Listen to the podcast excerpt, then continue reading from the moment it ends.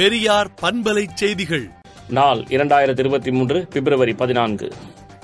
தமிழ்நாடு ஆளுநர் அரசமைப்பு சட்டத்திற்கு கட்டுப்பட்டவரா இல்லையா என்றும் ஆளுநர் உரையில் இருப்பதை மறைப்பதும் இல்லாததை சேர்ப்பதும் படிப்பதும் ஆளுநருக்கு அழகா என்றும் ஆளுநர் மக்கள் எதிர்ப்பு என்ற நெருப்புடன் விளையாட வேண்டாம் என்றும் திராவிடர் கழகத் தலைவர் ஆசிரியர் கி. வீரமணி அறிக்கை விடுத்துள்ளார்.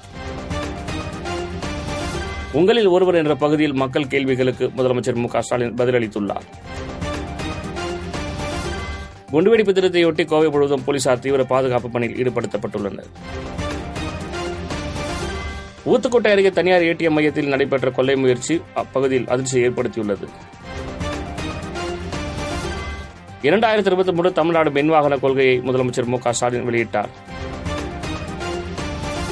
பிரபாகரன் குறித்து வெளியிட்ட தகவல் தொடர்பாக நெடுமாறன் மற்றும் அவரது ஆதரவாளர்களிடம் விசாரணை நடத்தவும் உளவு பிரிவினர் முடிவு செய்துள்ளனர். டெல்லி மும்பையில் உள்ள பிபிசி நிறுவனத்தின் அலுவலகத்தில் வருமான வரித்துறை அதிகாரிகள் சோதனை நடத்தி வருகின்றனர். ஏரோ இந்தியா இரண்டாயிரத்தி இருபத்தி மூன்றில் பங்கேற்க சூப்பர் சானிக் விமானத்தின் வால் பகுதியில் இடம்பெற்ற அனுமானின் உருவப்படம் சமூக ஊடகத்தில் வலுத்த எதிர்ப்பால் நீக்கப்பட்டது. அதானி விவகாரத்தில் அமைதியாக இருக்கும்படி நாங்கள் மிரட்டப்படுகிறோம் என காங்கிரஸ் கட்சியின் எம்பி மற்றும் மூத்த தலைவருமான ஜெயராம் ரமேஷ் குற்றம் சாட்டியுள்ளார்.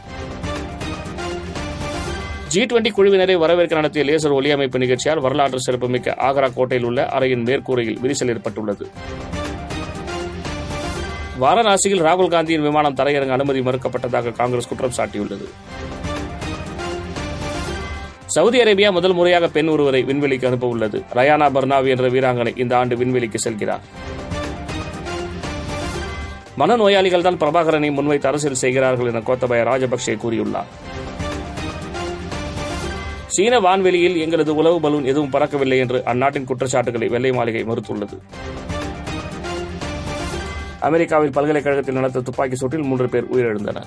விடுதலை நாளேட்டை விடுதலை டாட் இன் இணையதளத்தில் படியுங்கள். பெரியார் பண்பலை செய்திகளை நாள்தோறும் உங்கள் செல்பேசியிலேயே கேட்பதற்கு எட்டு ஒன்று இரண்டு நான்கு ஒன்று ஐந்து இரண்டு இரண்டு இரண்டு இரண்டு என்ற எண்ணுக்கு பெரியார் எஃப்எம் நியூஸ் என்று வாட்ஸ்அப் மூலம் செய்தி அனுப்புங்கள்.